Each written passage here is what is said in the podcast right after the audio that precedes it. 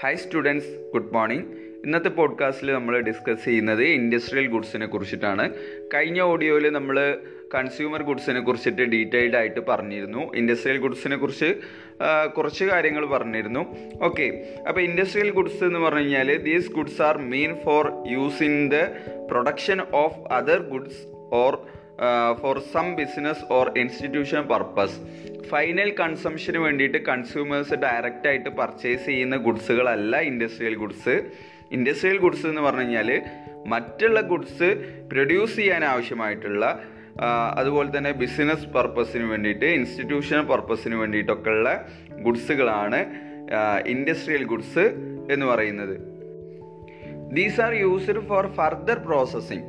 ഈ ഗുഡ്സിന് further processing ഉണ്ടായിരിക്കും. For example, raw material finished goods ആവുന്നവരെ റോ മെറ്റീരിയലിന് പലതരത്തിലുള്ള രൂപമാറ്റങ്ങൾ വരുത്തിക്കൊണ്ടാണ് അതിനെ ഫിനിഷ്ഡ് പ്രൊഡക്റ്റാക്കി മാറ്റുന്നത്. അപ്പോൾ ഇൻഡസ്ട്രിയൽ ഗുഡ്സിൻ്റെ ക്ലാസിഫിക്കേഷനാണ് ഇനി നമുക്ക് നോക്കാനുള്ളത്. ഏതൊക്കെ രീതിയിലാണ് ഇൻഡസ്ട്രിയൽ ഗുഡ്സ് ക്ലാസിഫൈ ചെയ്തിരിക്കുന്നത്? On the basis of characteristics and intended to use. എന്തുദ്ദേശത്തിലാണ് ഉപയോഗിക്കുന്നത് അല്ലെങ്കിൽ അതിൻ്റെ സ്വഭാവത്തിൻ്റെ അടിസ്ഥാനത്തിൽ industrial goods can be classified into 6. ഏതൊക്കെയാണ് ആ 6? Raw material, capital equipments, accessory parts, component parts, supplies, industrial or professional services. Okay, ഇത്രയാണ് ആ 6 കാറ്റഗറീസ് ഓഫ് ഇൻഡസ്ട്രിയൽ ഗുഡ്സ് എന്ന് പറയുന്നത്. അതിലൊന്നാമത്തേത് നമുക്ക് നോക്കാം, റോ മെറ്റീരിയൽ. റോ മെറ്റീരിയൽ എന്ന് പറഞ്ഞാൽ എന്താ?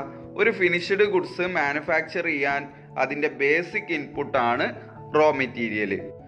റോ മെറ്റീരിയലിനകത്ത് തന്നെ നാച്ചുറൽ പ്രൊഡക്റ്റും വരുന്നുണ്ട്, അതുപോലെ തന്നെ മാനുഫാക്ചേർഡ് പ്രൊഡക്റ്റും വരുന്നുണ്ട്. നാച്ചുറൽ പ്രൊഡക്റ്റ് എന്ന് പറഞ്ഞാൽ പ്രധാനമായിട്ടും അതിൽ minerals, fruits, vegetables, cotton, wheat, crude oil, petroleum, timber തുടങ്ങിയിട്ടുള്ള കാര്യങ്ങളൊക്കെ നാച്ചുറൽ പ്രൊഡക്റ്റ് അല്ലെങ്കിൽ നാച്ചുറൽ റോ മെറ്റീരിയലാണ്.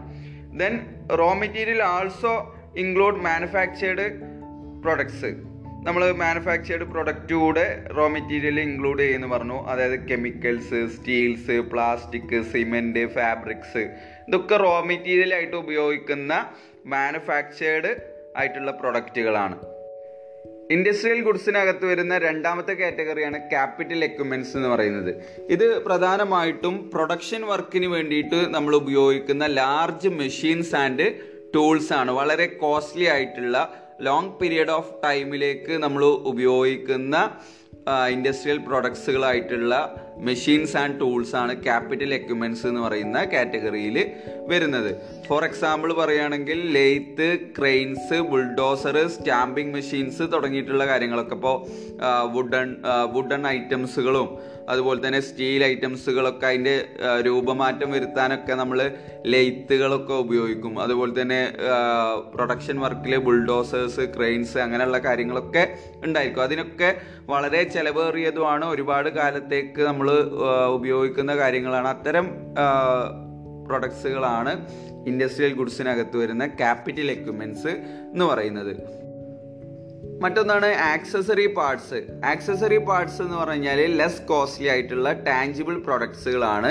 ഇത് ക്യാപിറ്റൽ എക്യുപ്മെൻറ്റ്സിൻ്റെ, നേരത്തെ നമ്മൾ പറഞ്ഞ ക്യാപിറ്റൽ എക്യുപ്മെൻറ്റ്സിൻ്റെ അത്രത്തോളം കോസ്റ്റ്ലി ആയിട്ടുള്ള പ്രൊഡക്ട്സുകളല്ല ഇതിൽ വരുന്നത്. These are used in production and in performing daily office activities.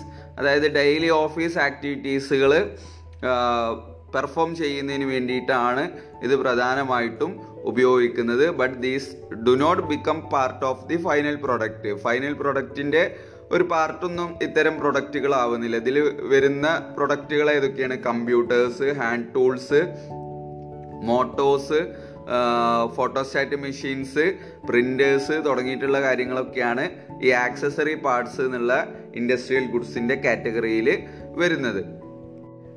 Next കാറ്റഗറിയാണ് കോമ്പോണൻസ് പാർട്സ് എന്ന് പറയുന്നത്. കോമ്പോണൻസ് പാർട്സ് എന്ന് പറഞ്ഞു കഴിഞ്ഞാൽ പ്രധാനമായിട്ടും ഫൈനൽ പ്രൊഡക്റ്റിലേക്ക് അസംബിൾ ചെയ്യുന്ന പ്രൊഡക്റ്റുകളാണ് കോമ്പോണൻറ്റ് പാർട്സ് എന്ന് പറയുന്നത്.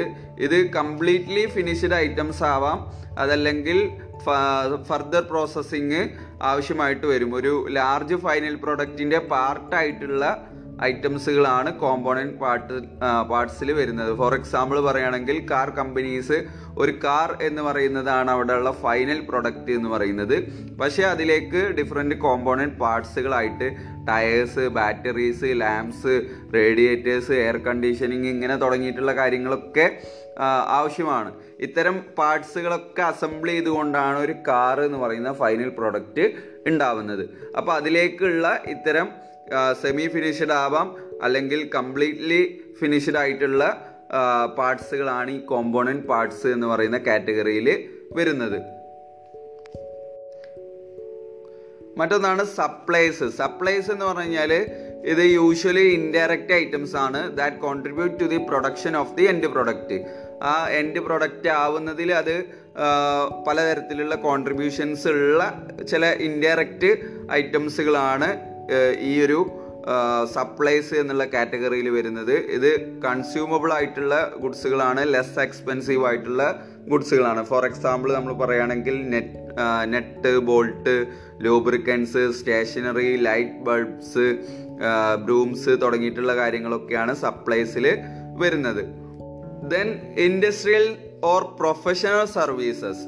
ഇൻഡസ്ട്രിയൽ ഓർ പ്രൊഫഷണൽ സർവീസസ് എന്ന് പറഞ്ഞു കഴിഞ്ഞാൽ ഏതൊരു ഫിനിഷ്ഡ് പ്രൊഡക്റ്റ് ഇത്തരം ഇൻഡസ്ട്രിയൽ ഗുഡ്സ് വെച്ചിട്ട് ഉണ്ടാക്കുകയാണ് എങ്കിലും അതിന് ആ ഒരു ഫാക്ടറിക്കകത്ത് പലതരത്തിലുള്ള ആളുകളുടെ സർവീസുകൾ, പ്രൊഫഷണൽ സർവീസുകൾ അല്ലെങ്കിൽ ഇൻഡസ്ട്രിയൽ സർവീസസുകൾ ആവശ്യമായിട്ട് വരും. അതായത് ഇത് ഇൻടാഞ്ചിബിൾ പ്രൊഡക്ട്സ് ആണ്. ഒരു ഓർഗനൈസേഷനകത്ത് അതിൻ്റെ ഓപ്പറേഷൻ റൺ ചെയ്യാൻ ആവശ്യമായിട്ടുള്ള ഇൻടാഞ്ചിബിൾ പ്രൊഡക്ട്സുകളാണ് ഈ ഇൻഡസ്ട്രിയൽ ഓർ പ്രൊഫഷണൽ സർവീസ് എന്നുള്ള കാറ്റഗറിയിൽ വരുന്നത്. അതിന് എക്സാമ്പിൾ നമ്മൾ പറയുകയാണെങ്കിൽ service of engineers, service of advertising agencies, service of legal advisers, service of marketing research agencies, ഇതൊക്കെ ഈ ഒരു കാറ്റഗറിക്കകത്ത് വരുന്നതാണ്. ഈ 6 കാറ്റഗറീസ് ആണ് ഈ ഇൻഡസ്ട്രിയൽ ഗുഡ്സിൻ്റെ ക്ലാസിഫിക്കേഷനിൽ വരുന്നത്. ഇത് കേട്ടതിന് ശേഷം എന്തെങ്കിലും ഡൗട്ടുകൾ ഉണ്ടെങ്കിൽ ചോദിക്കുക. അതുമാത്രമല്ല, difference between consumer goods and industrial goods, industrial ഗുഡ്സും കൺസ്യൂമർ ഗുഡ്സും തമ്മിലുള്ള ഡിഫറൻസ് നിങ്ങളുടെ ടെക്സ്റ്റ് ബുക്കിൽ നൽകിയിട്ടുണ്ട്. നമ്മൾ ഇൻഡസ്ട്രിയൽ ഗുഡ്സ് എന്താണെന്നും അതുപോലെ തന്നെ കൺസ്യൂമർ ഗുഡ്സ് എന്താണെന്നും കഴിഞ്ഞ വോയിസുകളിൽ പറഞ്ഞിട്ടുണ്ട്. ഇന്നും ഇന്നലെയൊക്കെ ആയിട്ടുള്ള വോയിസുകളിൽ പറഞ്ഞിട്ടുണ്ട്. അതുകൊണ്ട് അത് കൃത്യമായിട്ട് കേട്ടതിന് ശേഷം ഈ ഡിഫറൻസ് വായിച്ച് നോക്കുക. അതിലെന്തെങ്കിലും ഡൗട്ടുകൾ ഉണ്ടെങ്കിൽ ചോദിക്കുക. നമുക്ക് കൂടുതൽ നെക്സ്റ്റ് ക്ലാസ്സിൽ ഡിസ്കസ് ചെയ്യാം. ഓക്കെ.